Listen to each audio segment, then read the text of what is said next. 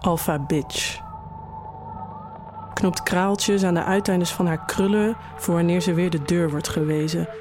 Om de krulletjes zo recht en strak mogelijk te trekken, focust zij zich op het donker achter haar oogleden, haar ademhaling.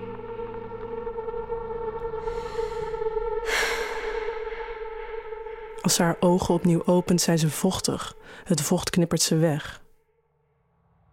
Alpha Bitch.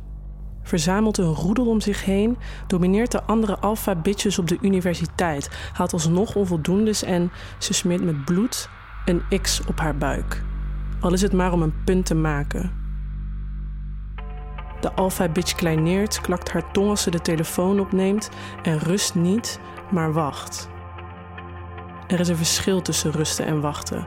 Zij weet wat voor verschil dat kan maken. In de tweede lade van haar nachtkastje ligt zonnebrandcrème, glijmiddel en een stapeltje foto's van haar eerste communie. Het feest dat daarna in de achtertuin werd gevierd. Op alle foto's kijkt ze onzeker naar haar vader, die de camera bedient. Haar vader zegt voordat hij elke foto neemt: Lach nou eens een keertje. Dit op een bijna smekende toon die haar nu doet denken aan per ongeluk stappen op een naaktslak, met wollen sokken en een gat in je schoen.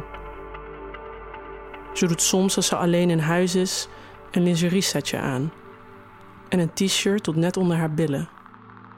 Dan staat ze voor de spiegel en probeert zichzelf te overtuigen van een noodzakelijk kwaad. Eén keer kreeg ze van een jongen een bos bloemen en moest van schrik huilen.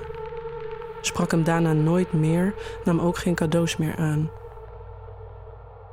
Alpha Bitch heeft liever de melodie van het dreigement. Deze is beter dan de baslijn die afwijzing draagt. Tussen haar borsten ligt een rustpunt dat ze graag ontwijkt.